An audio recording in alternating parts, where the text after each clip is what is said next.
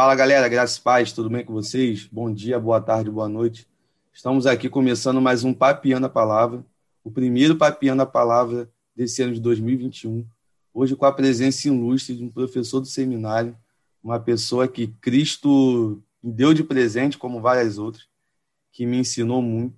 Se hoje eu sei um pouco sobre pregação, eu devo muito a esse convidado, meu amigo Cláudio Quaresma, que me ensinou as técnicas, os macetes, questão de hermenêutica, homilética, mas é claro que a dependência e o esclarecimento sempre vem do Espírito Santo, mas também a gente não pode negar a, o papel que a pessoa, o ser humano tem na vida da gente. Uma referência para mim na área da teologia, outra referência também na área de história. Né? Eu vejo, a gente já conversou bastante no seminário quando ele me deu aula sobre história, minha paixão por história, aquela coisa de eu querer ser professor de história. Ele é um professor de história também. Então, mas ele vai se apresentar melhor para vocês. Mas antes de passar a, a palavra para meu amigo, não esquece, se inscreva aqui no canal, ative o sino, compartilhe essa mensagem com a galera, com seus amigos, com a sua igreja. Vamos ajudar esse projeto a crescer para a gente poder propagar o evangelho de uma forma mais leve, mais descontraída contudo, com toda a seriedade que o evangelho pede para ser propagado. Então, pastor Cláudio, o senhor se apresenta para a galera aí, conta um pouco da sua vida, quem o senhor é. Ok, Rafael. É, primeiro dizer que é um prazer estar aqui com você, tá bom? Te agradecer pela sua generosidade nas palavras, né? É, para mim é uma alegria poder participar desse momento aqui é, com você, com as pessoas que te acompanham aqui no, no canal. Excelente trabalho que você tem realizado. Parabéns, Deus continue te abençoando. É, e conforme você disse, eu é, sou professor, né? professor no seminário é, teológico Nazareno do Brasil. Né? Trabalhamos juntos, né? É, com algumas disciplinas. Eu sou professor também no seminário. Eu, eu trabalhei com várias matérias, várias mas especialmente aquelas que você fez menção, é, homilética, hermenêutica. Né? Ah, eu sou professor também de História, é, Sociologia e Educação Religiosa, além de trabalhar no seminário é, Nazareno, aqui de Nilópolis, né, o qual tenho muito prazer e satisfação de fazer parte ali é, desse seminário. Eu também sou é, muito feliz como professor é, do ensino médio em Itaguaí, né? Colégio Estadual Sandra Rodan Barbosa, e trabalhando também é, na Universidade Presbiteriana Mackenzie, também na área da História da Educação. Né? Então, minha vida, é, para além da igreja, está atualmente voltada para a área da, da docência, né? É, ministrando aula trabalhando com, com, os alunos, que é o meu, a minha satisfação, meu, meu grande prazer. Né? Não à toa até, não querendo assim mudar de assunto aqui no início, querendo logo que acabe isso tudo, essa fase que nós estamos passando, para entrar na sala de aula, né? E voltar a encarar os 40 alunos que eu encarava até 2019, porque eh, essa interação, essa troca que ocorre, né? É, ela é muito importante no seminário também é, e tudo mais. Então, eu sou casado né, com o amor da minha vida, que é a Usana Maria. Né, é, tenho duas filhas, a Anne Beatriz e a Maria Luísa. Né, e sou é, presbítero na Igreja Presbiteriana de Olinda. Né, a Igreja Presbiteriana de Olinda é da Igreja Presbiteriana do Brasil. Tá bom? Também o meu abraço, o meu carinho para o reverendo Lamartine, né, que é o pastor é, é, efetivo é, da nossa igreja. Amém. É, o senhor se mantendo um protocolo, né, que eu sempre trabalho certo. junto com os convidados aqui do canal, que é o único também, não tem mais outro além desse. É, conta para gente aí como foi a experiência de de conversão do Senhor, como o Senhor veio para o Evangelho, né? assim, deixando claro para o pessoal do canal, galera que está nos assistindo agora, é, o presbítero Cláudio ele é presbiteriano, assim como um amigo que eu chamei anteriormente, chamado Tiago Rabelo, que também é da igreja presbiteriana do Cabral, meu amigo que me ajuda desde o começo da, da minha conversão. Né? E para mostrar para vocês, mais uma vez, porque só a, a nível de esclarecimento, pastor, é, presbítero, eu chamo de pastor por, por Fica à vontade, né? pode, pode ficar à vontade. Tranquilo. Eu teve gente que falou, ah, mas como é que uma pessoa que é da Nazareno, né, de uma de uma de uma linha teológica relacionada à salvação específica, consegue dialogar bem com alguém que é de uma linha diferente, é arminiano e calvinista, né? Chegar a mandar mensagem no, no, nas redes sociais perguntando como é que isso funciona. E aqui, mais uma vez, deixando claro para vocês que isso é completamente normal. É, ainda que a, a, uma visão ou outra em algum ponto venha a ser diferente, mas o que nos une é muito maior daquilo que nos separa. Então, por isso que a gente consegue trocar ideia, por isso que a gente consegue conversar, respeitando o posicionamento do outro acima de tudo. Né? Que acho que lá, quando a gente chegar lá naquele grande dia lá no céu, sem, quem perguntar, é Calvino ou é Armínio? Vai passar vergonha, que com certeza ele vai responder, sou eu, o Cristo. É então é completamente Exatamente. Diferente. Mas conta então, pra gente aí, como é que o senhor veio, é. como é que o senhor veio para Jesus? Tá. É, e talvez é, as pessoas não saibam, Rafael, já vou responder a sua pergunta, mas entre o arminianismo e o calvinismo existem muito mais coisas em comum né, do que é, questões é, distintas né, que aí uhum. estabelecem, é, digamos assim, no bom sentido da palavra, algum tipo de antagonismo, de diferença. Né? Uhum. É, as duas tradições são tradições que têm muita coisa em comum, e depois, se você desejar, a gente pode até é, é, deixar isso mais é, claro. Bom, a minha conversão ocorreu né, é, no ano de 1998, quando eu estava fazendo o ensino médio, né, é, numa escola em Campo Grande, Campo Grande Oeste, ah, e ali eu conheci a minha namorada, que é a minha esposa, né? ah, e, e, ela apresentou para um, uns colegas, para uns conhecidos que ela tinha. Nós não éramos é, é, cristãos, não frequentávamos igreja, né? E, ela tinha esses colegas que eram que faziam um trabalho evangelístico na escola, no horário do intervalo. E ela me apresentou, ela começou a ir e, e num primeiro momento eu não ia, né? eu não acompanhava. Mas chegou uma hora que eu achei que eu deveria acompanhá-la. Né? Nós estávamos namorando e não achava legal deixá-la sozinha na hora do intervalo para ficar com os colegas e tudo mais. E aí eu comecei a participar desses encontros na escola, no, no, no intervalo. E eu gostei muito. A primeira coisa, eu já até comentei com você, né? Foi uma certa informalidade, jovialidade que havia né, naqueles jovens, sabe? Então, a primeira coisa, a gente acha que é, ser cristão é negar a vida, né? É um outro assunto que depois a gente podia conversar um pouco, né?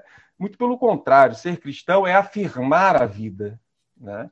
É, ser cristão é, é, é conceber o melhor da vida, né? já se preparando para a eternidade. Né? Bom, Ah, e aí eu comecei a participar e eu vi, eu vi que é, a fé cristã não era essa coisa que às vezes a gente tem a impressão que as pessoas acham de negação, você não pode se divertir, não pode rir, uma coisa meio engessada, sabe? É, né? E eu vi aquele, aqueles jovens rindo, que brincavam, que mas tementes a Deus, fazendo a obra de Deus e pregando o evangelho. E aí, desde a primeira vez que eu passei a, a frequentar esse encontro, eu não deixei mais de frequentá-lo, né? até o meu último dia do ensino médio naquela escola. E foi ali, é, depois desse impacto, é, impacto inicial, através do testemunho que aqueles jovens me davam, é, através da vida deles, né?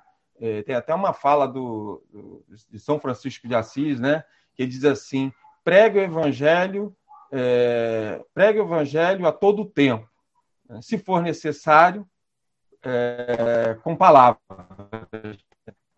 Eu falo assim, né?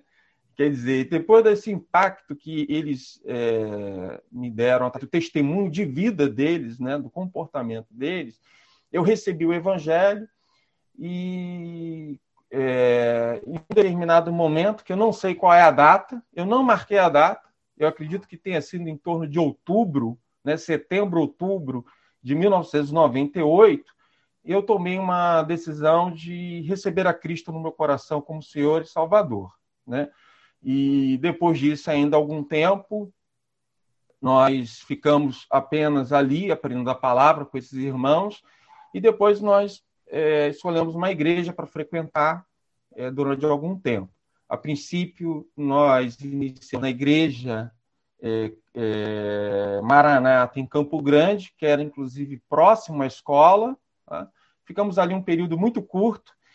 Ah, depois nós passamos a frequentar e nos tornamos membros da Igreja Evangélica Congregacional no Parque São Francisco, que fica no quilômetro 32, que foi um bairro é, que moramos é, pouco mais de 10 anos ali, um bairro de Nova Iguaçu, é divisa com Campo Grande, inclusive, ah, e, e, por 10 anos servimos, ali naquela igreja, até que viemos morar em Nilópolis. Né? E passamos, então, é, no ano de, de 2011, para a igreja presbiteriana de Olinda. Né? E, inclusive, chegando aqui em Nilópolis, já em torno de 2011 mesmo, finalzinho de 2010, início de 2011, é que eu venho conhecer a igreja do Nazareno, né? de forma mais próxima, de forma com mais afinidade, é, e aí, inclusive, tendo um, um acesso ao seminário. Entendi. Então, esse processo de conversão foi assim. Né? É, engraçado, Rafael, que a minha esposa tomou o primeiro passo, né? Ela tomou o primeiro passo, mas me deixou muito à vontade. Uhum. Na, na, verdade, quando eu tomei a decisão, eu nem sabia que ela já havia tomado, né? Foi muito próximo, mas não houve é, é, essa, não tomei conhecimento, né? Mas ela uhum. já havia feito uma, uma decisão e foi muito sábia me deixar é, à vontade para que eu tivesse também a minha experiência, né? E foi uma experiência muito feliz a, a, aquela ali naquela escola.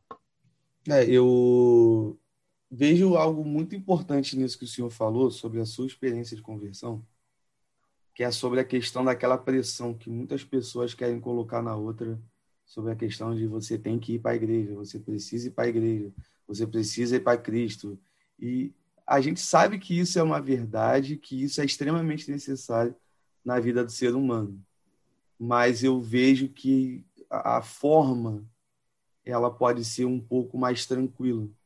Nada aquela Sim. coisa por obrigação, porque a, a, eu vejo muita gente que entra para o meio evangélico, que começa a fazer as coisas muito na base da obrigação, e que quando eu vou ver, quando eu vou trocar uma ideia e saber, pô, como é que foi a tua experiência de conversão, cara, que não sei o que e tal. Aí a pessoa já fala que foi algo muito ali, é, é, muito imposto. Então, tem que ser assim. E, e, sem uma liberdade que o próprio evangelho nos dá. Então, assim, pô, é. eu achei muito. Fica de exemplo aí para a galera que está que tá assistindo, cara. A gente não converte ninguém a, a Cristo. Isso é uma obra do Espírito Santo de Deus, que ele nos usa segundo a vontade dele, não segundo a nossa vontade. Então, cada um tem um processo diferente, cada um tem um tempo diferente. E é isso que eu acho o, o mais bonito dentro da, da questão do, da, da, do evangelho, da questão da transformação.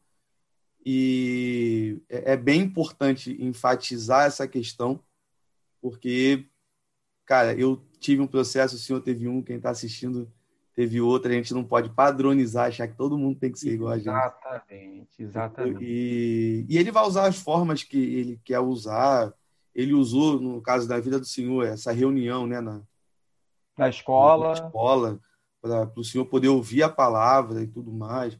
A, a, minha questão ela já foi muito diferente. Eu via na rua, passando na porta de igreja, senhorinha do coque me dando panfleto. Até hoje eu tenho terror quando eu vejo a senhorinha do coque pequenininho, tão magrinha, eu já tremo na base. Falei, Deus vai falar alguma coisa. E dificilmente é, eu uhum. erro nessa questão. Sempre vem a, a, algum rolo, né? Como nossos irmãos pentecostais chamam, né? A gente vê quando vem um rolo aí, desenrola um rolo ali na hora e fica aquela coisa que eu acho, poxa, e eu acho bonito, né? Tem gente que não gosta, mas o cuidado de Deus na nossa vida. E uma coisa interessante, Rafael, assim. Pode falar. Ah, desculpa, te, é, é, acabei te interrompendo. Uma coisa interessante, o, o Rafael, é que essa escola, é, o dono da escola, ele era espírita, né? Uhum. E mesmo assim ele cedia para nós uma sala, né, para fazermos essas reuniões. E houve um tempo em que ele passou a ceder a, a sala de vídeo da escola, para que as reuniões pudessem acontecer, né? Então, quer dizer, é muito interessante como que Deus né, é, é, direciona e faz a obra dele e através das pessoas, assim, é, por mais que as pessoas sejam diferentes de nós, né, a, a generosidade, a empatia está presente e o dono da escola, que eu não me lembro o nome, foi uma pessoa muito generosa em abrir um espaço dentro da escola dele, mesmo para pessoas que de um credo diferente do dele pudessem fazer um trabalho ali, que era um trabalho importante no meio dos jovens né, que estudavam ali, oferecendo, inclusive, a sua melhor sala de aula, a melhor sala, né, que seria a de vídeo, a posterior. Então, quer dizer, Deus faz a obra dele no tempo que ele quer, no lugar que ele quer é, e da maneira que ele deseja. Né? Por isso que é muito interessante o que você falou, nós não podemos querer estabelecer é, padrões, né? Nós sabemos que é a pregação do Evangelho. Né? Para além disso, cada um vai ter a sua caminhada, a sua experiência, o seu encontro né, é, com Deus, por meio de Jesus. É, e, o Deus que nós servimos, ele não se encaixa dentro da nossa caixinha de, de regras. Né? E isso que é o, o mais incrível interessante e bobos somos nós quando queremos travar o Deus eterno, todo-poderoso, dentro daquilo que a gente acha que, que é o correto, que é assim, que funciona. Deus só trabalha desse jeito, Deus só trabalha dessa forma. Tem que ser o louvor específico, se não for o louvor específico, Deus não, não trabalha. Tem gente que, infelizmente, tem esse, esse, esse pensamento. Essa visão, né? É, e, e, assim, você que está aí assistindo a gente, que é novo convertido, que já tem um tempo de caminhada, e ainda tem essa visão na sua mente bem é, é, fortalecida, né? De que Deus trabalha dentro dos nossos padrões, com todo amor, com todo carinho. Ele não trabalha no padrão que eu e você estabeleceu. Ele trabalha no padrão dele. E o padrão dele está nas escrituras.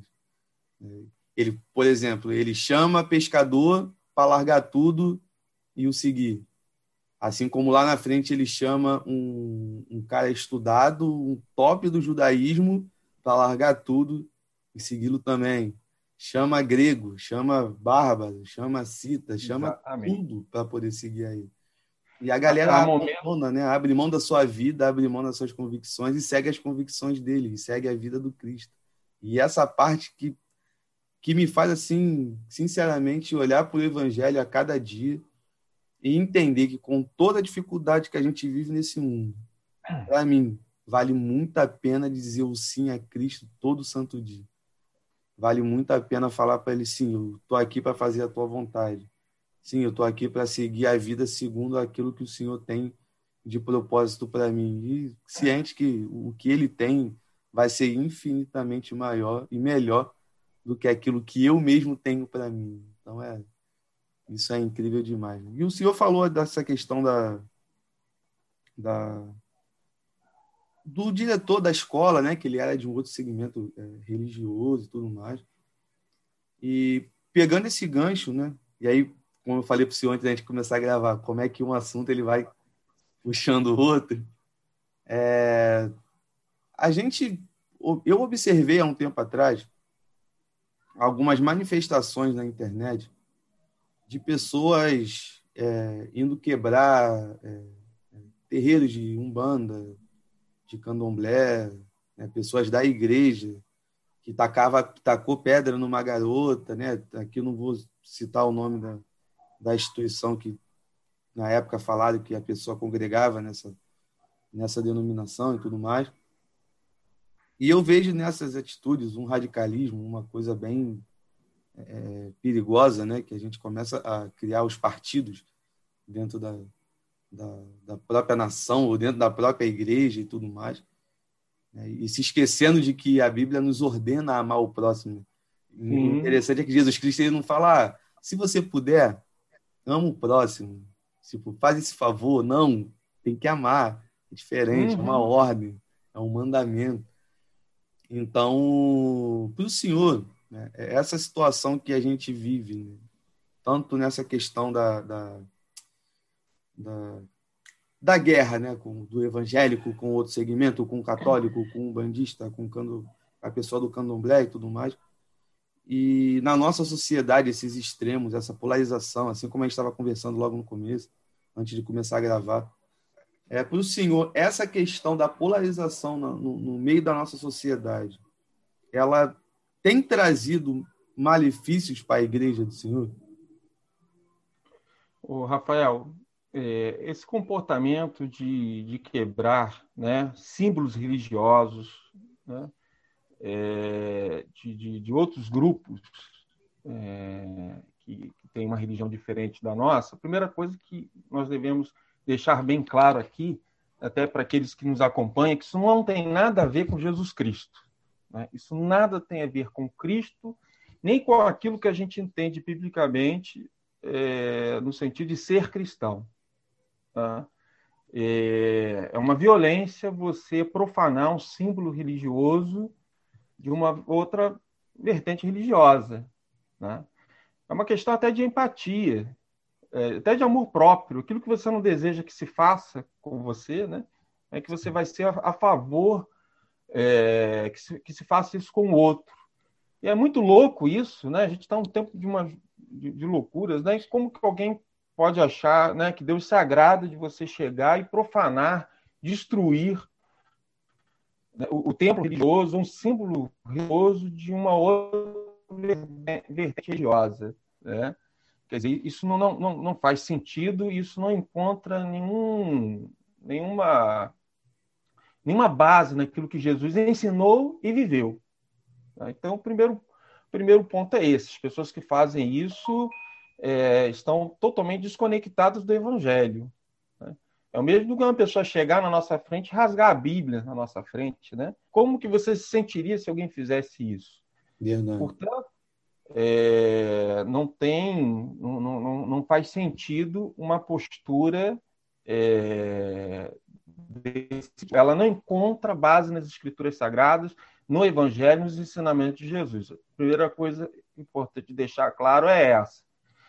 É, segundo, que nós precisamos entender que nós vivemos numa sociedade que qualquer expressão religiosa, né, dentro da, da, da, da lei, das conformidades da lei, ela é legítima, né, e aceitável. Né? Nós vivemos num Estado laico. Lembrando que o Estado laico ele é também uma conquista do protestantismo, né? porque já houve tempo dos protestantes perseguidos. Né? Então, essa contradição ela é muito estranha. Né? Hoje, aqueles que já foram perseguidos hoje perseguem, e precisa é necessário refletir e pensar um pouco sobre isso. Uhum. Não só é, o protestantismo é, vindo dos Estados Unidos, como o próprio protestantismo brasileiro, lutou muito né, para que o Estado brasileiro fosse laico. Né? Poderíamos citar, citar aqui é, Robert Haight Calley, né, é, escocês, né, que, que, que, fundou aqui no Brasil a Igreja Evangélica Congregacional, o, o Simonton, né, Ashburn Green Simonton, missionário presbiteriano, pastor presbiteriano que fundou a igreja presbiteriana aqui no Brasil. Todos eles é, viveram num tempo, evangelizaram num tempo, atuaram, inclusive, socialmente falando, né? tentando diminuir as mazelas sociais é, é, do tempo deles, ao qual estavam inseridos aqui no Brasil, ali no finalzinho do segundo reinado, com Dom Pedro II, todos eles viveram num contexto caracterizado pela tolerância religiosa. Né? Pela tolerância, não liberdade religiosa. Uhum. Ah, não poderia, as, as igrejas nesse, nesse período não poderiam ter aparência de igreja, por exemplo, para você ter uma ideia. E eles se juntaram com outros grupos de outras confissões religiosas e filosóficas, né? formando o grupo acatólico, né? É, protestantes, maçons é, e outros grupos é, é se uniram a, é, propor ali uma mudança nesse sentido, né? É, uma mudança é, no sentido de tornar o Estado laico, onde você pudesse ter uma liberdade religiosa. E, e eu fiz menção de que a igreja não poderia ter aparência né, de igreja. Não só isso, um casamento não era reconhecido pelo Estado, feito entre os protestantes, né? uma certidão de nascimento.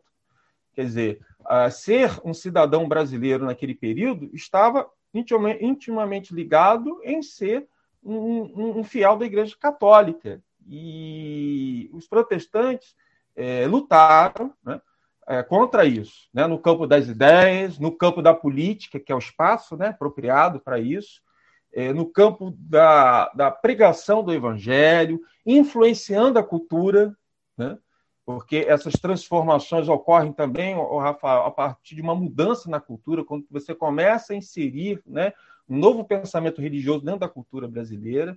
Uhum. Então, o Estado laico é uma conquista é, dos protestantes, inclusive aqui no Brasil. É, e o que, que é um Estado laico? O Estado laico não é um Estado teocrático, não é um Estado religioso e nem é um Estado ateu. Não é isso? Um Estado laico é, é um Estado leigo nas questões religiosas, ou seja, ele não se mete nas questões religiosas. Ele não interfere nas questões religiosas, a não ser que elas ultrapassem né, o, o, âmbito da lei. Né, do, do, é um limite. Né? Exatamente, claro. Eu não posso é, roubar alguém, né? É, em nome de uma religião, ou, ou, matar, seja lá o que for, a, usando aí como justificativa a, a, a religião, porque a, eu estou afrontando a lei. Bom, Nesse sentido, Estado laico, todas as confissões religiosas elas são legítimas e elas são aceitáveis, elas têm o seu espaço, e esse espaço, essa legitimidade deve ser é, respeitada por nós. E aí eu chego ao ponto da sua pergunta, é que na medida que ocorre por parte de determinados cristãos algum tipo de radicalismo que não aceita a presença do outro, daquele que é diferente, né, é, daquele que pensa que tem uma profissão diferente, é, ele prejudica, sim, a, a, a igreja no sentido de que, primeiro, ele passa uma ideia errada do, do ensinamento de Cristo, do que é ser cristão. Né? Ele, ele, ele, através das suas atitudes e de seus atos radicais, ele passa uma mensagem que não condiz com o evangelho que não tem relação com o que Jesus Cristo ensinou. E as pessoas passam a ter uma noção de Cristo e de Deus totalmente equivocada. Né? Na verdade, as pessoas que se comportam assim estão, na verdade, passando a mensagem de um ídolo, né? chamado Jesus Cristo, de um ídolo chamado Deus. Tá? Porque Jesus, a palavra Jesus Cristo, né? Deus, é, é, é, é, esvaziada dos seus conteúdos são ídolos. Né? Uhum. Ou seja, se você fala de Cristo, mas se você não fala do Cristo da Bíblia, né, você está falando de um Cristo, outro qualquer, que é um ídolo. Então, esse é o primeiro ponto. O segundo ponto é que fecha as portas né, é, para a entrada do Evangelho. Né? Porque até eu, eu não quero compromisso com esse tipo de Evangelho radical que não respeita o outro. Quer dizer, ninguém, quer dizer, as pessoas não querem fazer parte disso, né? As pessoas não querem nem sequer querem ouvir uma mensagem que advém de um, de um grupo que diz que Jesus amou o mundo, mas elas mesmas não são capazes de amar, né? É, de pessoas que querem ser mais amor, santas, né? a gente não pode amar. É, de pessoas que querem ser mais santas que Jesus, né? É um, é, é um paradoxo, né? Na verdade, não é um paradoxo, porque o paradoxo ele é aceitável. Né? É, é uma contradição. Né? Uhum. Então, quer dizer, é, concluído aqui essa, essa questão, em primeiro lugar, temos uma mensagem que não condiz com a mensagem do Evangelho. E segundo lugar, nós fechamos portas, nós fechamos corações. Nós não, né? Aqueles que se comportam dessa maneira, é, é, tão antibíblica e anticristã. É, fecham espaços em que a mensagem do Evangelho pode chegar e pode, com certeza, fazer a diferença. Verdade. É, pegando é, um gancho na fala do senhor, né, duas questões que eu queria pontuar agora nesse momento. A primeira é para você que está assistindo e que não é cristão, é um, uma pessoa que um dia já foi e hoje está tá longe, né? Está desviada dos caminhos do Senhor. E por algum acaso está assistindo esse vídeo aqui, eu te peço perdão, não por algo que eu te fiz, mas pelo que a igreja já te fez em algum momento. Porque muitas das vezes isso aí, para mim, né, no meu ponto de vista, é uma falta de maturidade. É uma falta de conhecimento do verdadeiro Cristo, do Cristo das Escrituras, como o senhor falou, e não do Cristo fabricado, né? Daquele. Cristo que a própria pessoa criou para ela e o meu Cristo é assim. É, tem até uma música do, do, do Rapa que ele vai falar, um trecho dela que ele vai dizer que a questão do, do meu santo não é de barro, né? assim como o nosso Cristo também não é de barro, porque Sim. Mas às vezes, se a gente, quando, como o senhor bem disse, né, quando a gente tira os atributos de Cristo e só fala do Cristo, a gente cria um ídolo dentro da gente, que na verdade acho que o nome nem é Cristo, se chama pelo próprio nome da pessoa, que é segundo as suas convicções, é segundo as suas ideias, segundo o que a pessoa acha que é certo, que é errado. Então, para você que está assistindo aí, já passou por alguma coisa na, na igreja, alguma situação de decepção, cara, olha para Cristo, volta. Entendeu? A, a igreja é cheia de pessoas, a gente vai errar em algum momento ou outro. Aqui a gente não tem ninguém perfeito. Nós somos todos pecadores, mas uma grande diferença é que nós reconhecemos que somos pecadores e dependemos do Cristo a cada dia para poder melhorar, para Ele nos fazer crescer e, e sermos pessoas melhores segundo as suas obras, segundo aquilo que Ele deixou escrito e segundo aquilo que ele diz que nós temos que ser. E um segundo ponto é sobre a questão de, da porta fechada, né, da, da questão do evangelho, eu tenho, assim como experiência própria, pastor, amigos que são de outros segmentos e que eu consigo parar para trocar uma ideia tranquilo. A gente para, conversa, a gente brinca, a, a gente zoa um com o outro, a gente coloca um apelido um no outro, tudo ali dentro, né? No meu caso, dentro da área do, do, do limite do que eu tenho que seguir, até para dar um bom testemunho para a galera também e tudo mais. E alguns até falam para mim, pô, quando você abrir a tua igreja, é, eu vou até para congregar lá, vou, vou virar cristão, porque você para para conversar com a gente, tudo mais. E eu fico assim pensando, eu falei, é uma coisa tão simples. Porque não me dói nada fazer isso. Não estou fazendo nada demais em relação a isso. E eu começo a ver os exemplos que essas pessoas têm. Né? De, ah, você é do candomblé, então você não chega perto de mim porque eu sou da igreja. Você não pode nem chegar perto porque não, aí usa aquela questão do, do, do versículo, né? da luz não ter comunhão com, com as trevas e tudo mais. É claro, né? eu sempre deixo bem é, bem pontuado para eles. Tem coisas que vocês acreditam que eu não vou acreditar. Tem práticas que vocês têm que eu, cara, vou falar que está errado segundo aquilo que eu estou fundamentado, entendeu? Aí até um, tem um que gosta mais de, do, do, da conversa um pouco mais é, alterada, né? ah, mas você é muito fundamentalista. Eu falei, todos nós somos, cara. A nossa vida ela é pautada em fundamentos. Né? Você tem os seus fundamentos, eu tenho os meus, e assim a gente, é, na hora ali, todo mundo é um fundamentalista de certa, em certa medida. Aí já fica um pouco agitado, um pouco alterado, eu fico, cara, vamos conversar, não vamos brigar, não. Jesus Cristo é paz e amor, que não sei o quê e tal. mas é, é uma porta que eu procuro manter aberta. Não só essa, como outras também, até dentro da própria igreja. Né? Eu, como trabalho com jovens, na hora de conversar com o jovem, de trocar uma ideia com o jovem, ele precisa olhar em mim um ser humano também, que pode errar na mesma coisa que ele errou. E se errar, a gente olha para o alvo, mantém o olhar fixo no Cristo e bola para frente. Né? Aquela ideia de, ó, vai agora e abandone a, a, sua vida de pecado. Então, como o apóstolo São João vai dizer, filhinhos, não pequeis. Né? Ele dá aquela, poxa, não peca não. Porém, né? entretanto, se você pecar, tem um advogado junto ao pai e tudo mais. Então, é, essa questão é onde eu vejo que o evangelho ele é algo muito simples. É, é, pode parecer até uma questão corriqueira de se falar, mas a igreja ela complica muita coisa. A igreja, é quando eu digo é, alguns dogmas religiosos, né? Você que está assistindo, eu não estou falando mal da igreja, porque faço parte da igreja também, a gente ali está tá todo mundo junto, mas algumas coisas, né? questões secundárias, como a gente conversou anteriormente antes de começar a gravar, eu fico imaginando assim, eu fico pensando, gente, a gente está vivendo várias questões complicadas para caramba no mundo. É, o mundo, eu, eu vejo um mundo ali perdido e querendo uma resposta.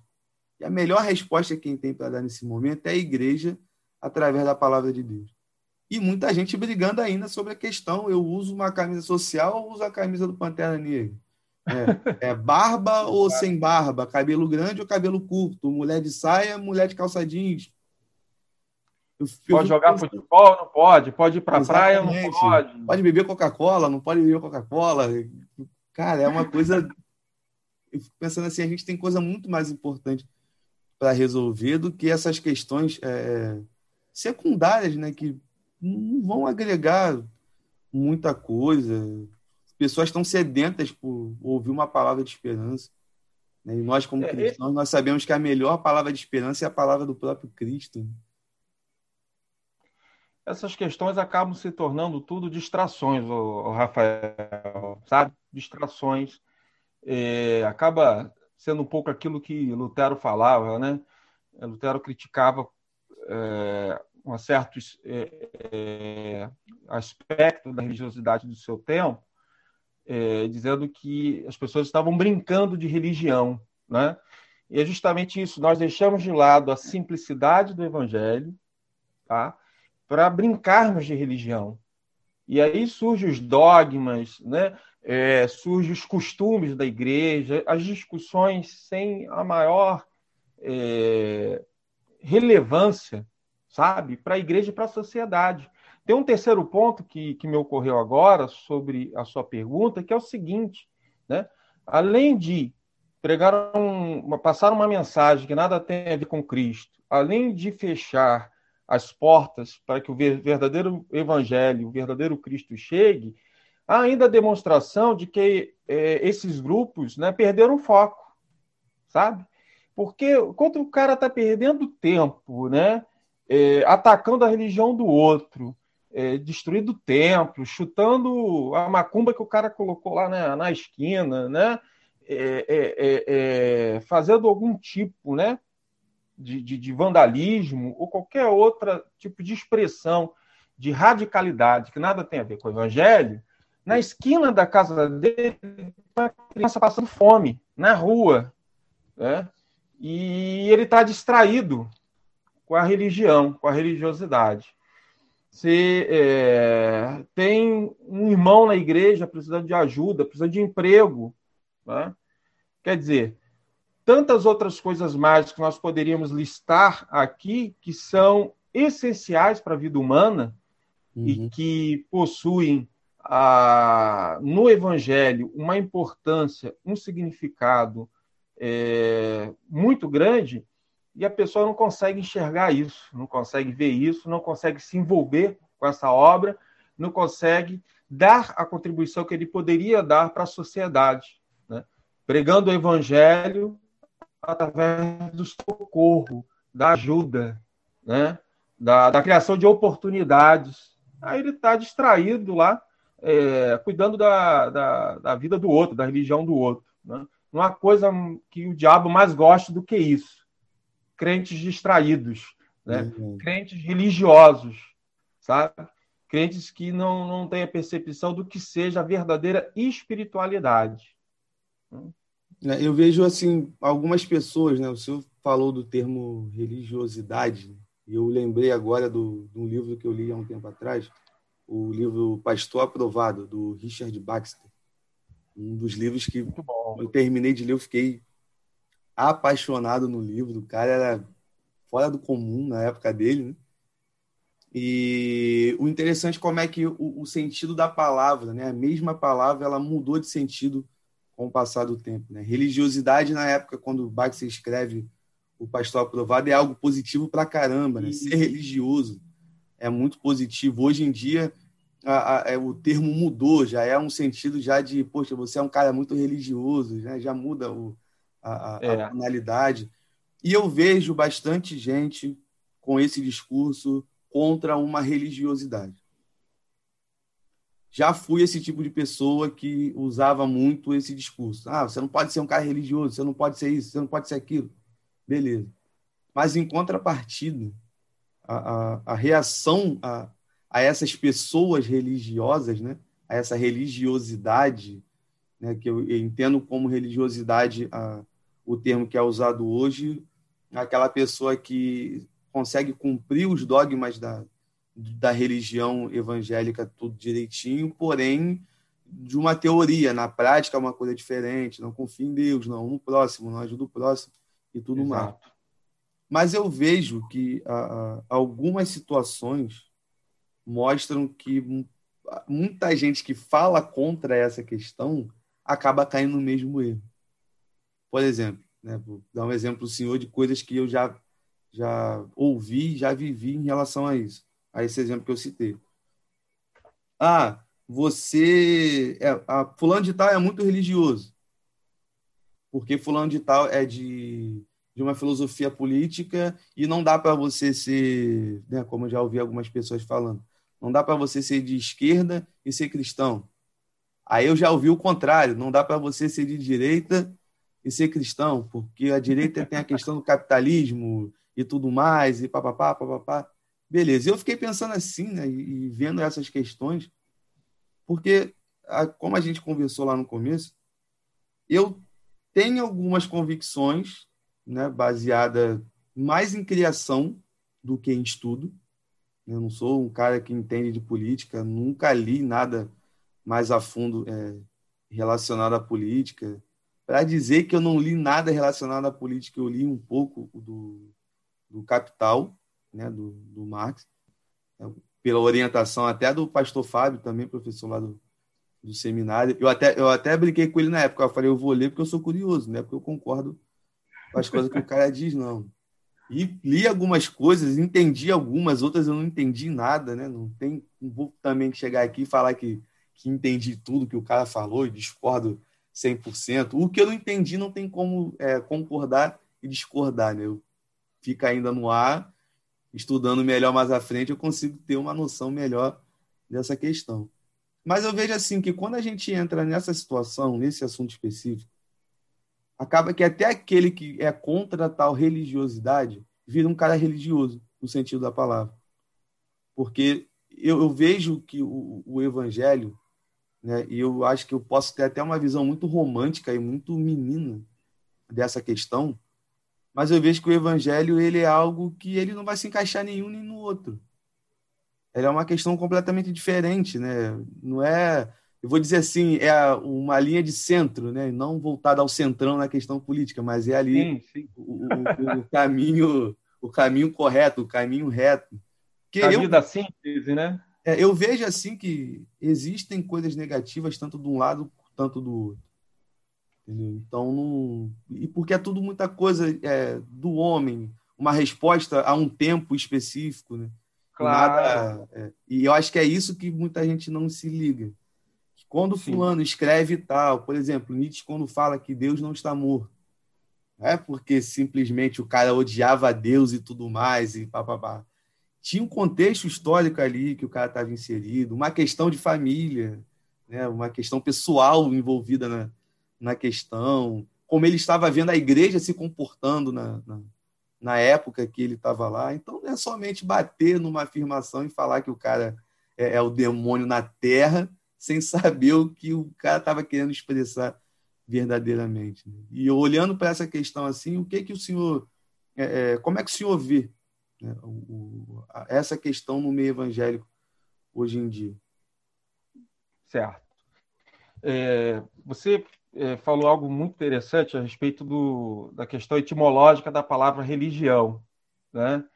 É, a palavra, né, a linguagem, ela é produto da cultura, né? ela é uma criação humana e ela, assim como a cultura, ela possui um caráter é, dinâmico, ou seja, a cultura muda, ela também possui um caráter né, estático, né, um caráter caracterizado por preservar determinadas características. E como a linguagem é a expressão da cultura, a linguagem também passa por isso, ela passa por transformações e mudanças, né? Uhum. É, dentro do seu aspecto etimológico.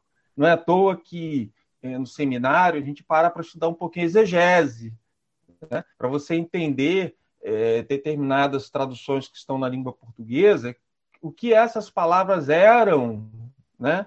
É, seja no grego, no hebraico, no seu tempo, uhum. não é uhum. isso? E até essas palavras lá, quando Paulo pensou, né, inspirado por Deus, e colocou lá no papel, essa palavra ela tem uma história, ela tem uma, uma história etimológica de mudanças e transformações. Então a palavra tem essa característica. Como você muito bem observou, né, no tempo de Richard, Richard Baxter, né, de John Wesley, no século XVIII, a palavra religião tinha esse significado de uma verdadeira espiritualidade, né, de um compromisso real com o Evangelho, um compromisso real com a causa de Cristo. E no decorrer do tempo, é, conforme é, a, a, cultura foi mudando, foi, foi se transformando também, é, aqui no Brasil uma certa massificação do, do cristianismo, né, protestante, evangélico, acabou é, conduzindo, né, essa palavra por um significado é, mais pejorativo, como você muito bem colocou, é, levando para a ideia da superficialidade, né? O religioso é aquela pessoa superficial que cumpre com os mandamentos com as práticas religiosas, mas lhe falta o amor, lhe falta empatia, alteridade, ou seja, aqueles, é, aquelas virtudes né, é, centrais na, na fé cristã. Então, o indivíduo. No... E aí a gente chama essas virtudes, a gente busca uma outra palavra, espiritualidade, para poder justamente é, diferenciar né, é, esses tipos de pessoas que dentro do movimento surgem certo? Ainda mais com, com o movimento se tornando, digamos assim, mais massivo, né? A igreja crescendo e tudo mais. E aí você fez é, é, uma colocação que também é, todos nós somos passíveis de exageros, né? É, é, um risco na vida, né? Viver é arriscado, né? Então nós somos passíveis de exageros e, aí, e, e aquele que fala que o outro é religioso e que se diz vivendo a espiritualidade, ele precisa cuidar, porque ele pode cair no erro que você muito bem indicou, dele também se tornar um religioso, Sim. né? Mas um religioso, né, que faz antagonismo a um outro religioso, né? Ou seja, acaba caindo no mesmo erro, no mesmo erro que ele condena. Bom, é, qual é o ponto importante aqui para nós é, exercermos a nossa espiritualidade? Ele não ficar avaliando a espiritualidade do outro, a religiosidade do outro. É a autoanálise, é nós olharmos para nós mesmos. Né? Quando eu digo, eu tô, quando eu faço uma crítica né, de que um grupo está se comportando religiosamente, eu estou fazendo essa crítica em tese. Né? Mas não estou fazendo a crítica contra uma pessoa. Né? Eu estou fazendo uma crítica contra uma estética, né, que foi a que você colocou de pessoas que se comportam de maneira vândala em nome de Jesus. Então, a crítica é contra a estética, a esse movimento, a esse espírito, sabe?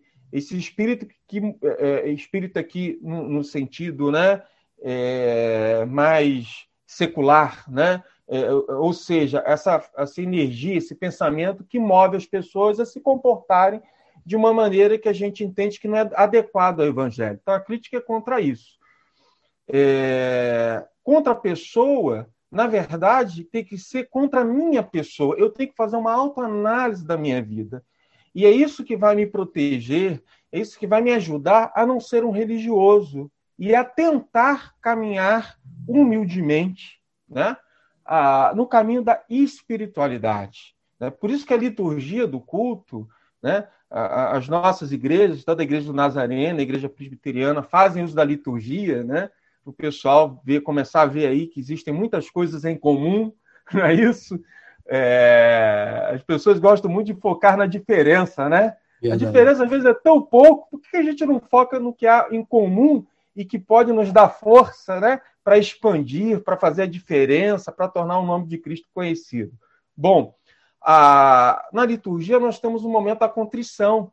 E o momento da contrição é um momento importante no culto, que é justamente a hora de você, após do ato litúrgico da adoração, que você reconhece a grandeza de Deus, a sua soberania, o seu poder e todos os atributos aos quais ele é digno de receber a nossa adoração, no momento da contrição, no momento que a gente reconhece a nossa pequenez, o quanto que nós somos pecadores, o quanto que nos falta pra caramba para viver o evangelho, a caminhada que a gente precisa fazer para nos tornarmos pessoas melhores, mais semelhantes a Cristo, melhores na família, na igreja, no trabalho. Então, o momento de contrição é o momento em que a gente faz essa autoanálise e pede, pede perdão a Deus. E não somente pede perdão a Deus, mas pede ajuda a Ele para que, pela sua graça, a gente possa ter condições, sempre cada vez mais, de avançar dessa espiritualidade que nós estamos falando aqui. Mas essa espiritualidade só é possível através de uma autoanálise. Eu analisar a minha vida e não a vida do Rafael, não a vida do meu irmão, porque isso é fácil, gente. Né? Hum. Jesus diz: tira a trava do teu olho. Como que você quer tirar o cisco no olho do teu irmão, que é uma coisa sensível, que requer uma habilidade, né? Que requer todo um cuidado, uma prestreza. Tu tem uma trave enorme diante de ti. Quer dizer, ele está dizendo, tu não está vendo nada e quer enxergar pelo outro, né? Então, quer dizer, a, a gente precisa exercer essa autoanálise. A questão é relacionada às ideologias, aos grandes personagens da história, é que a gente cai no equívoco muito grande, Rafael é o equívoco de estabelecer é, exemplos que atendam né, a, a, a, um ideal perfeito. Você entende? Então Uma você utopia, cria. Né? Exatamente. Você, você cria né, um determinado né, modelo, né, e as pessoas ou as ideias das pessoas têm que se encaixar nesse modelo que para você é um modelo do ideal perfeito. Ora, único, né, perfeito, é, sem pecado, que botou os pés nessa terra, se chama Jesus Cristo, né? Se chama Jesus Cristo. Então, Karl Marx acertou em muita coisa, mas eu não preciso concordar em tudo com Karl Marx, compreende? Né? Karl Marx é, é alguém que é, teve ideias boas, muito boas, outras nem tão boas, outras é, utópicas, certo? Então, quer dizer, você precisa olhar para ele dentro da complexidade que Karl Marx era, foi, né? Ah, ele não foi bom para a família dele, né? as pessoas levantam isso. Olha, isso não mata a ideia de ninguém. Né? Esse é um outro aspecto da vida do Karl Marx. Né? Qual aspecto da vida do Karl Marx que a gente está fazendo uma reflexão, um olhar, né? lançando? Né? É, e outra, aí é que eu digo, né? A Karl Marx não foi muito bom né, para a família dele, né? E o quanto que nós temos sido bons para a nossa família, para a nossa igreja, né? Será que a gente está nessa condição? Bom, mas não é por aí. A ideia é você pegar a ideia e, através de uma reflexão crítica, não é isso?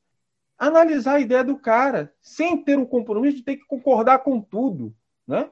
E sem também ter o compromisso de cegamente discordar com tudo.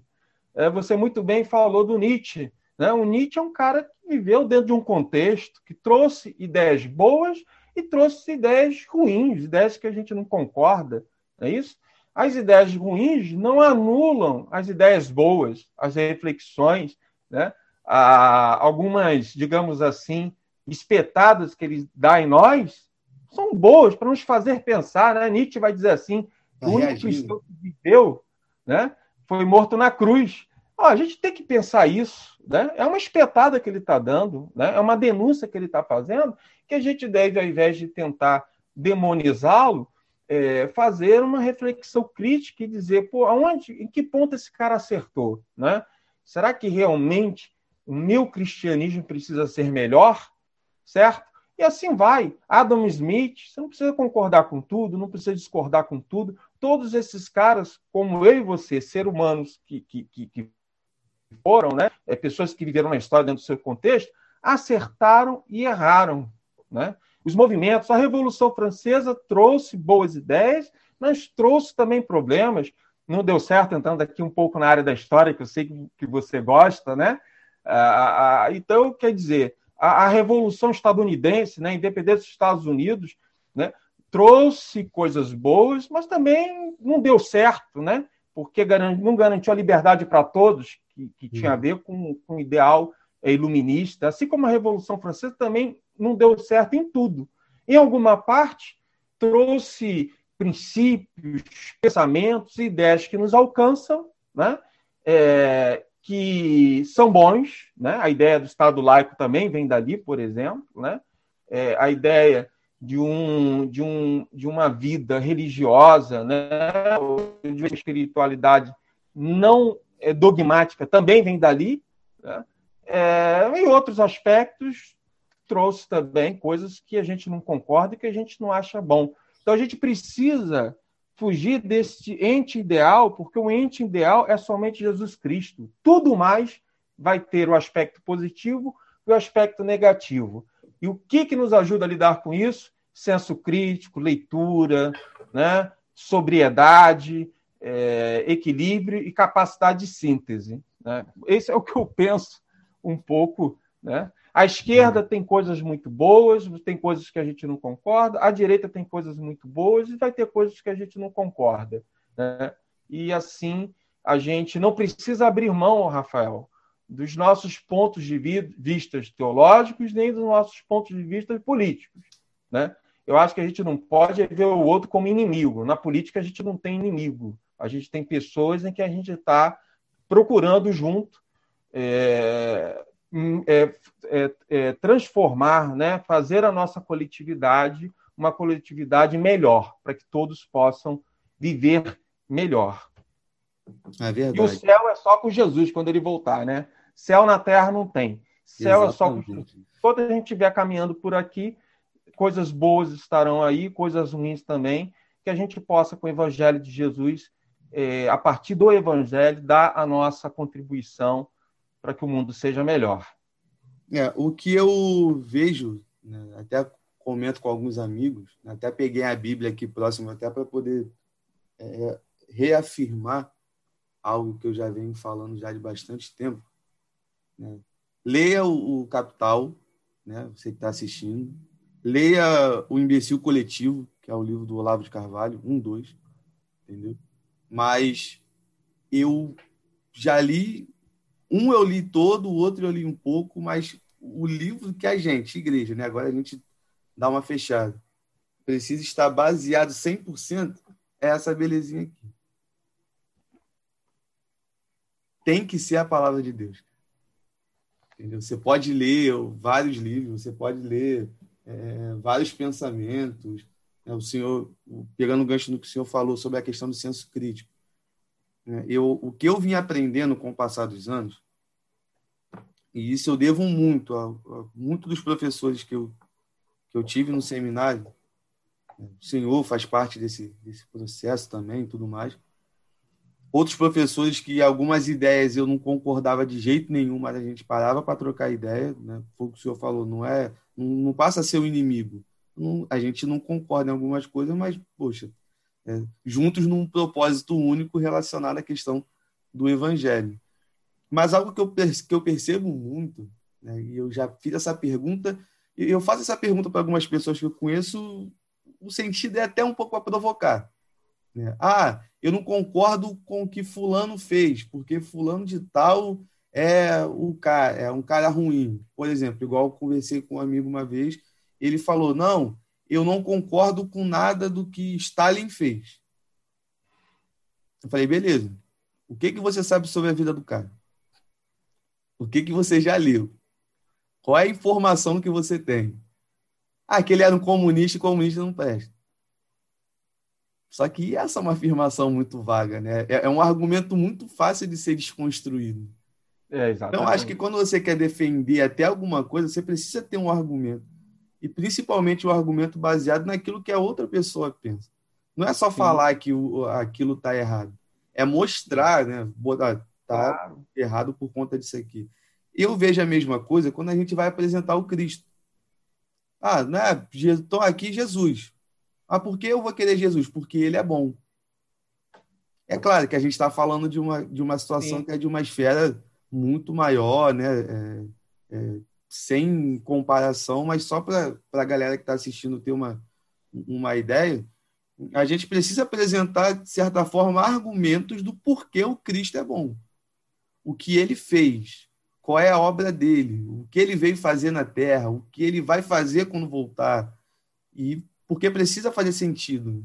Eu gosto muito quando Paulo diz em 1 Coríntios quando ele vai falar de algumas coisas que nós precisamos fazer no espírito, oração, falar em línguas e outras coisas, mas também com entendimento. É, é, também tem algo racional junto dessa, dessa questão. Precisa é, é atingir o, o, o, entendimento, o intelecto, né? Porque a nossa fé ela não é uma fé burra. A gente tem uma fé, é, é, costumo dizer que é supra-racional, né? Ela está acima da racionalidade, Sim. mas o racional ele está ali bem presente. Que a gente vai pegar ele a Bíblia, a gente precisa entender. Poxa, Jesus Cristo é bom por conta disso. E é coisa simples, porque ele cumpriu o propósito do Pai para satisfazer e para pagar um preço ao Pai e nos resgatar da condenação do pecado. Mas precisa ser apresentado. E a gente só consegue apresentar quando a gente entende, quando a gente lê, quando a gente é, tem uma, uma é, um conhecimento sobre aquele assunto, né? Então, já encerrando essa parte do assunto, para a galera que está aí assistindo a gente, cara, é, construa os seus argumentos baseado em coisas lógicas que você viu, que você gastou tempo para ler, que você dedicou tempo para poder aprender e, pelo amor de Deus, cara, não, não pega um vídeo da internet e vê 15 minutos e acha que já é um cara que sabe tudo de, de, de sociologia, de história, de política e de diversas ciências por aí, porque de evangelho também, que isso não é assim. Sim. Precisa é, ir mais a fundo, ir mais além. Eu acho que a igreja precisa muito é, resgatar essa ideia de que o cristão ele precisa ser uma pessoa que tem um senso crítico. Sim. É, eu... Tem uma carta, o, o, o, o, Rafael, do John Wesley, para o John Drambar, né? Uhum. em que ele diz para esse pastor amigo dele, que estava passando uma crise, né? um esfriamento, uma dificuldade muito grande, ele fala da importância de ler. Né? Você precisa ler, precisa estudar, precisa alimentar a sua alma, o seu ser. Ele diz, olha, as suas pregações elas são é, medíocres, né? Porque você não alimenta a tua alma, você não alimenta. Né? Há várias, é muito interessante, é uma carta, é uma carta longa, né? É uma carta bem, bem curta, mas muito densa, sabe? É, muito cheia de, de, de conteúdo, de, de, de, de instruções. Uma dessa, você precisa é, ler, estudar, se aprofundar porque ler a Bíblia é importante, mas é preciso estudar a Bíblia também. É, ele entendeu? fala é que eu, eu essa, esse documento eu já tive acesso, né? eu já li. Né, no... Foi um seminário, não lembro qual foi o professor agora que passou para a gente poder estudar essa, essa carta. Né? E é. onde o Wesley ele fala, é, você está muito repetitivo nas suas pregações. Isso. Você, e, e, aí é uma coisa que o senhor falou que é bem importante, né? E Cara, eu sei que está assistindo a gente aí, que é pregador, pregadora, professor, professora. É, é, sai um pouco da, da, da, mesmice e achar que o conhecimento que você tem até hoje é o suficiente. Busque mais. Sim. É, Deus vai falando muito na sua própria palavra com o passar do tempo. Eu, eu sei, conheço relato de pessoas próximas, de gente que está no evangelho aí há 30 anos e que meses atrás, lendo um versículo que já leu, sei lá, mais de 100 vezes, ele conseguiu entender o sentido de uma palavra que já muda todo o, o, panorama, né? Que aí eu acho extremamente importante a questão da, do uso da exegese, né? Claro. Aí o que está no texto e não da exegese, né? De acrescentar algo ao texto, que é uma coisa que infelizmente a gente vê muito nos cultos, na internet, em, em salas de aula acontecendo, que a gente precisa extrair da Bíblia um, um, grande tesouro. Ela é um grande tesouro, mas a gente precisa cavar. A Perfeito. gente precisa buscar, a gente precisa ir a fundo através de pesquisa e é claro, né, um elemento também que não pode faltar para a gente, que é a questão da oração. Porque a, é. a, teologia em si, eu, não, eu nunca vi, pastor, a, teologia como uma ciência normal como as outras. Eu sempre vi ela sem, a, sempre vi ela não, sempre a vi com uma um passo à frente. Certo. Ela sempre vai estar um passo à frente das outras ciências porque ela é algo que é foi inspirada por, por um ser que é eterno, que vai muito além do, do, do nosso do nosso entendimento. Então é algo que eu vejo é. que a, a, igreja precisa é, se ligar, galera que está assistindo se liga nessa. Pega essa ideia para você. Pega essa ideia que ela é boa. Estuda, corre atrás, ore. Deus conhecer as palavras do grego, no hebraico, né, ô Rafael? É, é, complicado falar que não é um negócio fácil, não. Né? Eu fiz um curso de grego um tempo atrás. É complicado. Foi bem. É, é, no começo foi muito esquisito para escrever também, o negócio é bem. É escrita é, diferente. É bem diferente. Grafia, né? O hebraico, então, que você tem que você escreve da direita para a esquerda, meu Deus do céu, é, é bem, bem estranho, né? mas é bom. É bom que a gente consegue Sim. ter uma noção do que a, a Bíblia realmente ela está falando, né? o sentido que os escritores é, colocaram ali, que Deus passou para eles e que traz uma verdade para a gente que a Bíblia sempre foi e sempre será uma verdade atemporal ela não vai mudar nunca, só a verdade vai continuar sendo a mesma para todo sempre. E para a gente, é, um último assunto aqui, mestre, para a gente poder bater, que o senhor lá atrás falou para a gente voltar, e eu até anotei aqui, o senhor falou que ia explicar uma frase que o senhor disse, que é ser cristão é afirmar a vida. Pode explicar para a gente, Pedro? Claro, claro. É, às vezes as pessoas passam a, a ideia de que o cristianismo ele é a negação da vida. Esse era um dos problemas do Nietzsche. Né? Uh, o Nietzsche entendia, inclusive o Nietzsche atribui ao cristianismo uma forma de niilismo. Né? É, o niilismo é uma ideia é, é uma ideia filosófica, né, que parte do pressuposto do absurdo da vida e do falta de sentido na vida, né? Para Nietzsche, né, o niilismo ele vai ter dentro da filosofia é, vários. É, como é que eu posso dizer para você? Ela vai ter um determinado significado, especialmente aquele né, que diz respeito a uma falta de sentido na vida. Né? E daí uma negação da vida. O Nietzsche ele atribui o niilismo, né? ah, e o, o niilismo, né, fora de Nietzsche, né, no campo filosófico, ele também é uma ideia da, de, de, você estar desprovido de valores. Né? Os valores não existem. Né? Você não tem que ter valores nenhum. Né? Ah, dentro do, do, do, niilismo de Nietzsche, né, ele vai colocar o cristianismo né, como uma prática niilista. Apesar de que o cristianismo tenha valores. Né? O cristianismo possui valores. Ele diz que justamente esse é o problema do cristianismo, né? É, o problema de determinados valores e que esses valores eles é, negam a vida, né? negam a existência. negam, não, não lhe dão a possibilidade de você experimentar o melhor que a vida tem para lhe dar né, nesse mundo, né, por assim dizer. Então, Nietzsche entendia o cristianismo assim. Né? Do meu ponto de vista, Nietzsche não entendeu bem o cristianismo, ao atribuir o cristianismo como uma prática que nega a vida.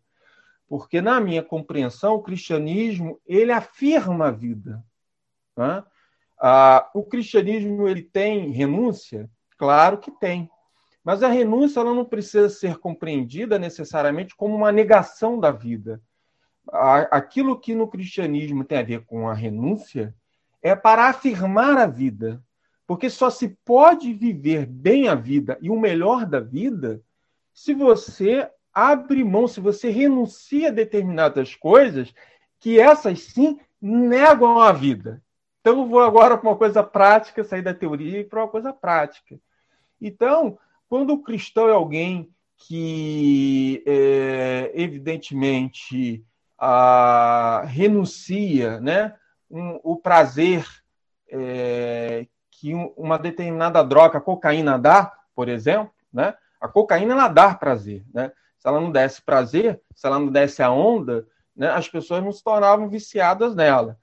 Mas quando o cristão ele renuncia a isso, quando ele nega isso, ele está negando aquilo que vai impedir que ele experimente o melhor da vida.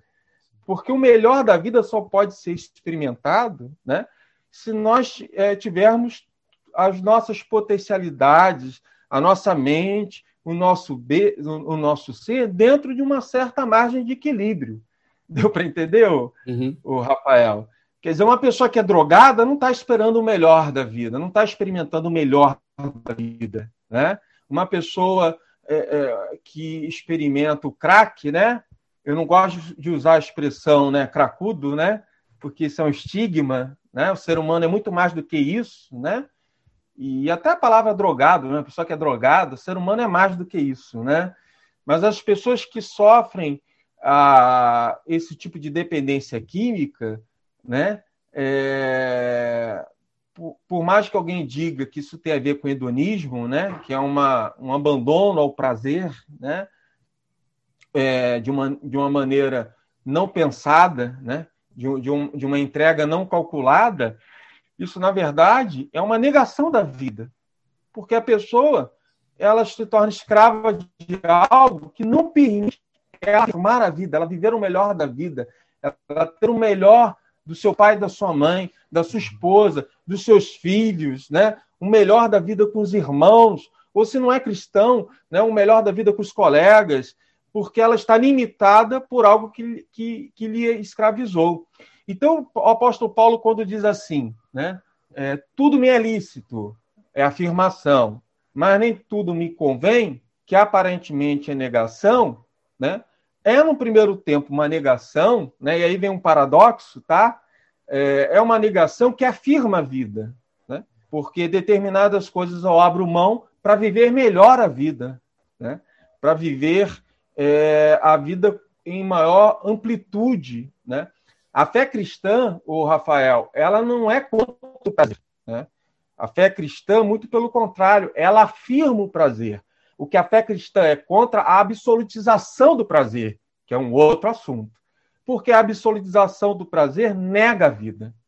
Porque se você não tem parâmetros, se não há sobriedade, só algum tipo, uma margem de equilíbrio, né? Porque nem todo mundo é 100% equilibrado, né? Né? Se uma, não há uma margem de equilíbrio para a sua vida, você não tem como viver a vida, você não tem como afirmar a vida. Né? Então as pessoas passam primeiro, uma ideia muito negativa do cristianismo, como se fosse uma ideia de negação, e aquilo que a gente estava conversando, Rafael, com as coisas mais bobas, né, secundárias possível. Não pode usar calça jeans, não pode ir para a praia, não pode jogar bola. Quer dizer, coisa que o cristianismo não está nem aí para nada disso. É, a, a, a, o grande princípio é da ordem da essência, do equilíbrio. Né? E, além disso, é, passa uma ideia de que a pessoa não pode é, assistir um bom filme, ouvir uma boa música, né? É, experimentar é, coisas que é, a Bíblia não, não, não, condena, mas a tradição evangélica condena. quer dizer, é nesse sentido que eu falo que o cristianismo ele afirma a vida. Agora, é bom deixar claro que alguém pode também. É claro que a nossa esperança, a nossa expectativa é a vida eterna. Né? Ah, nós esperamos a volta de Cristo, nós esperamos a vida eterna, e é na vida eterna que a Bíblia nos promete que não haverá mais pranto, não haverá mais dor, né? não haverá mais luto. Né? Enquanto nós passarmos por essa vida, é, nós teremos esses momentos né? É, de dificuldade, choro, de pranto. Mas o cristianismo é afirmação porque nós somos chamados a experimentar o melhor dessa terra, não é isso? A, a, a, a experimentarmos é, aquilo que Deus tem provido a nós né, nessa existência. Isso só pode ser experimentado com toda a potencialidade do nosso ser. Né? Se nós nos tornamos escravos de alguma coisa, de alguma droga, de alguma religião, é, nós aí sim estamos negando a vida. Né? Se nós somos hedonistas, nós estamos aí sim negando a vida, porque não estamos experimentando o melhor de Deus, o melhor da vida com toda a nossa potencialidade. É nisso que eu digo, por isso que eu dou um desconto para Nietzsche, que eu acho que o Nietzsche entendeu mal o cristianismo. Ou uhum. talvez a igreja tenha passado uma impressão equivocada para o Nietzsche do cristianismo, né? É, Bom, é aí é uma outra coisa para um TCC, né? É um outro tema aí, né? Qual é a, né, o que, né, o que o, o que formou, né, a percepção do Nietzsche, né, com relação ao cristianismo? Mas eu entendo sim que o cristianismo é, é ele ele é algo que promove a vida, né? Sim. E que, portanto, se promove a vida, é uma afirmação da vida. Entendi. É, eu, de anos para cá, não sei é, com exatidão dizer quanto tempo para cá, eu comecei a ter a, a olhar para as críticas que as pessoas à minha volta fazem à igreja de uma forma diferente.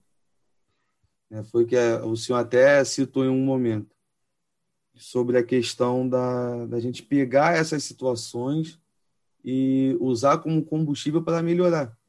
Sim. E não achar que a pessoa está criticando por criticar. E às vezes, até de uma, uma pessoa que está criticando por criticar, a gente consegue tirar alguma coisa boa. Sim, né? de, de, uma percepção de quem está de fora, de uma percepção sim. de quem está sendo atingido de certa forma por alguma questão. É claro, né? também a gente não vai entrar em alguns absurdos, como eu já ouvi em algumas situações, de gente falando, não, mas vocês são da igreja, você fala muito de pecado, não tem que falar de pecado. Aí não tem como, são coisas que não tem como, claro. não tem como a gente não fazer. Até porque falar sobre isso também é afirmar a vida, né? Sim. É direcionar a vida para o melhor dela. E, Rafael, bem rápido aqui, né? Desculpe te interromper, mas Paulo, é muito interessante. Paulo, na, na, na carta aos Filipenses, no primeiro capítulo, é, ele nos dá ali uma lição de como nós usarmos de maneira é, positiva né, as críticas que nos são feitas, inclusive aquelas críticas que são feitas não a partir de alguém que quer, é, que quer contribuir conosco, né? Uhum. Que, que, quer nos ajudar, que quer é, é, é, nos alertar sobre algo. Mas a, críticas são feitas a partir de pessoas que, às vezes, não estão com as melhores intenções. Tá? Paulo, é, ali quando escreve a carta à igreja é, aos filipenses, na né, igreja de Filipos, né, ele está preso. Né? Essa carta é uma carta de agradecimento por mantimentos que ele recebeu, porque naquela época quem estava preso não recebia do Estado né, é, mantimento para sobreviver, e os irmãos de Filipos haviam mandado para ele né, uma, uma, é, um suprimento para ele, né, para ele lidar com aquela situação. Então, o apóstolo Paulo se encontrava em uma, em uma circunstância totalmente diversa. Tá? Ah, além do mais, se nós imaginarmos né, que a pior coisa que pode acontecer para um ser humano é perder a sua liberdade, né?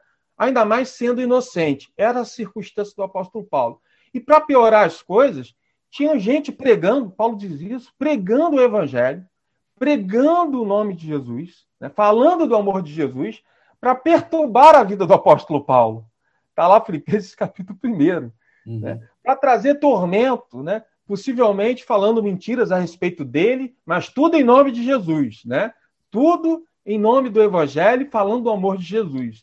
É interessante como que pessoas podem, né, pegar coisas santas, né, coisas preciosas, né, e, e usá-las de maneira perversa, né? Mas o que que o Paulo diz lá? Não me importa. O que me importa é que Cristo está sendo pregado. Ele, a motivação do coração deles é a pior o possível. Mas pelo menos no ponto eles estão acertando, eles estão falando de Jesus. Né? E isso é um exemplo que tem que ficar para nós, né? Que, dependente da, dessas questões, estão falando mal da igreja, estão fazendo isso, estão falando aquilo. A gente não custa nada a gente parar para refletir e ver direitinho o que, que realmente está é, acontecendo. acho.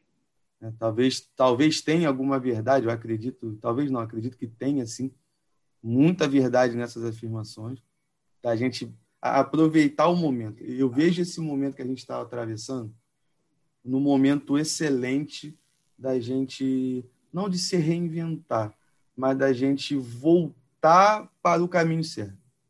Começar a seguir, caminhar da forma que tem que ser seguido. É que a gente vê uma situação em que mexeu com todo mundo, atingiu tanto o rico quanto o pobre, que o rico também está precisando. Tem gente que fala, ah, não, o rico não precisa. Não, tem gente rica que está precisando sim de alguma coisa. Às vezes o cara só tem dinheiro, mas perdeu um monte de parente, perdeu um, uma esposa, perdeu um marido, perdeu um filho, não importa. Alguém muito próximo. Perdeu é, é, é bastante dinheiro e muitas pessoas, quando têm uma condição muito boa, que perdem muito dinheiro elas tendem a, a, a, cometer um suicídio, alguma coisa do tipo, porque a, a, sua esperança, a sua confiança estava somente no dinheiro. Então, essas pessoas precisam de ajuda também. E eu acho que é um momento excelente que a igreja está ali, ó, uma porta aberta para a igreja chegar e, poxa, agora é a hora da gente mostrar quem nós somos.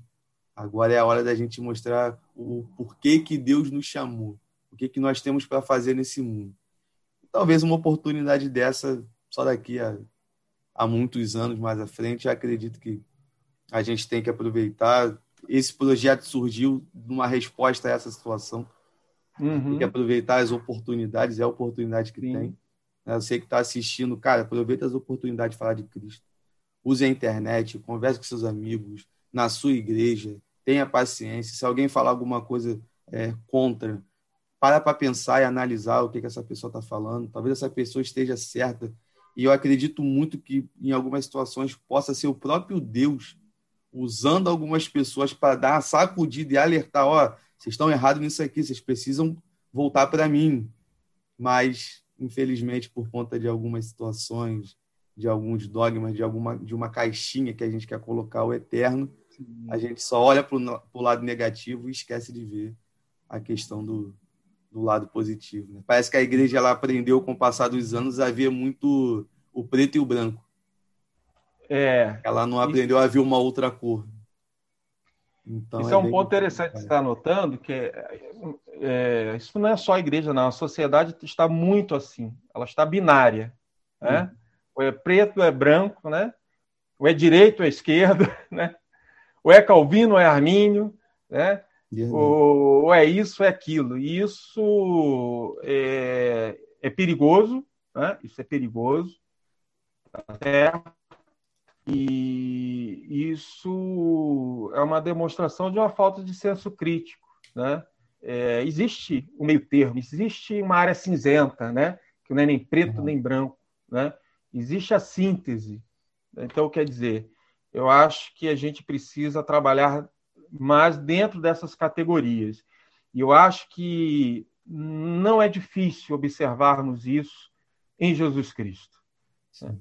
Nós nos voltarmos para Ele e, e, e, permitirmos que Ele seja de fato nosso mestre e nos ensine a viver né? como Ele viveu, eu tenho certeza que ah, nós teremos assim a capacidade de olhar as coisas de uma outra perspectiva, com mais alteridade, com mais empatia, com, mais senso crítico, né?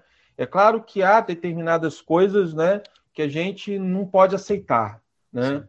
Você não pode aceitar um radicalismo, né? Seja de direita, seja de esquerda, você não pode aceitar a violência, né? É, ideias como tortura, seja de direita, seja de esquerda. Eu, eu Rafael, eu, na minha sala de aula, né? seja no seminário, ou seja quando eu estou trabalhando com, com os meus alunos né? no, no ensino médio é, ou, ou, na faculdade, quando eu estou trabalhando com temas relacionados à história ou sociologia, é, os meus alunos sabem que a sala de aula onde eu estou é um espaço aberto para qualquer tipo de assunto, para qualquer ideia, para qualquer dúvida, para qualquer opinião, ainda que seja uma opinião, uma ideia antagônica à minha. É um espaço de democrático, onde as pessoas podem colocar suas ideias e que a gente pode discutir e aprender uns com os outros. A única coisa que eu não permito, né, que eu digo para eles, né, e estou compartilhando aqui para aqueles que te ouvem, que te acompanham aqui também, a única coisa que não pode haver é discurso de ódio, né? É o radicalismo. Aí não. Aí não dá para ter tolerância. Aí não dá para. Aí porque o discurso de ódio, o radicalismo extremado, ele é justamente o elemento que destrói o espaço de democracia, o espaço onde todos podem se manifestar e pensar. Então, é, é a única coisa que eu não, não, não permito, que eu não posso estar é, é, é junto é com relação ao discurso de ódio ou ideias é, radicais de destruição, de violência, e isso aí não tem ideologia, seja esquerda, seja direita, extrema esquerda ou extrema direita, né? Porque esquerda, direita, centro são espectros políticos legítimos e que precisam existir para que a gente tenha democracia. Ah, luteranos, eh, arminianos, calvinistas, né, para ficarmos nessas três correntes teológicas. São correntes teológicas importantes que precisam existir para que a gente possa afinar a nossa teologia, né, para que a gente possa aprender, tá certo? E Deus, é, nada disso, nada disso comporta Deus, né? Nem a teologia explica Deus. Deus é soberano, é infinito, e, e a gente precisa, em nome de Jesus, é, ter essa percepção, como você mesmo disse, para a gente poder aí estabelecer os melhores caminhos para a nossa vivência cristã. Amém. Mestre, é, muito obrigado por ter aceitado ah, o convite. Eu... Fico muito feliz. Eu... É, vou... A hora já é um pouco avançada, né? Que a gente Caramba, para trocar ideia. O negócio Não é deu tão, nem para sentir. tão descontraído que já a hora voa. Então a gente tem um tempo mais ou menos, até para a galera que está assistindo. Sim, claro. É uma coisa Não, muito pessoal. maçante, muito fechada. Então a gente. Eu agradeço muito ao senhor pelo sim, quando eu te convidei. Eu fico muito feliz, é né? uma honra estar aqui conversando com o senhor. Matando a saudade, né? Tanto tempo que a gente não, não para. Para mim também. E queria pedir para o senhor, nesse momento, estar tá fazendo as suas considerações finais antes de encerrar o vídeo. Tá certo. O Rafael, muito obrigado pelo seu convite, tá bom? A honra foi minha, tá certo? É uma alegria poder participar é, desse seu projeto, tá ok? Mais uma vez eu é, aqui publicamente coloco não, né, o meu desejo, a minha oração, que Deus continue te abençoando, tá bom?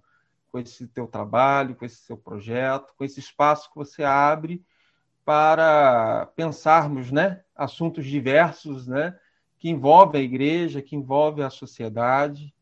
Aqui renovo meu, a, a, declaração do meu carinho, da minha estima e do meu amor por você, tá uhum. bom? E te agradeço mais uma vez, parabéns pelo seu aniversário, né? Tá? Trintou, trintou. E agradeço muito o seu convite, agradeço a todos aqueles que é, puderam acompanhar e assistir esse encontro. Espero do fundo do coração que alguma coisa aqui que eu tenha falado possa, de alguma maneira, é, contribuir, né? Queira Deus isso, tá bom? Muito hum. obrigado, um beijão no teu coração. Deus continue te abençoando. Amém. Muito obrigado. Um abraço né? a todos que acompanham aqui. Amém, amém.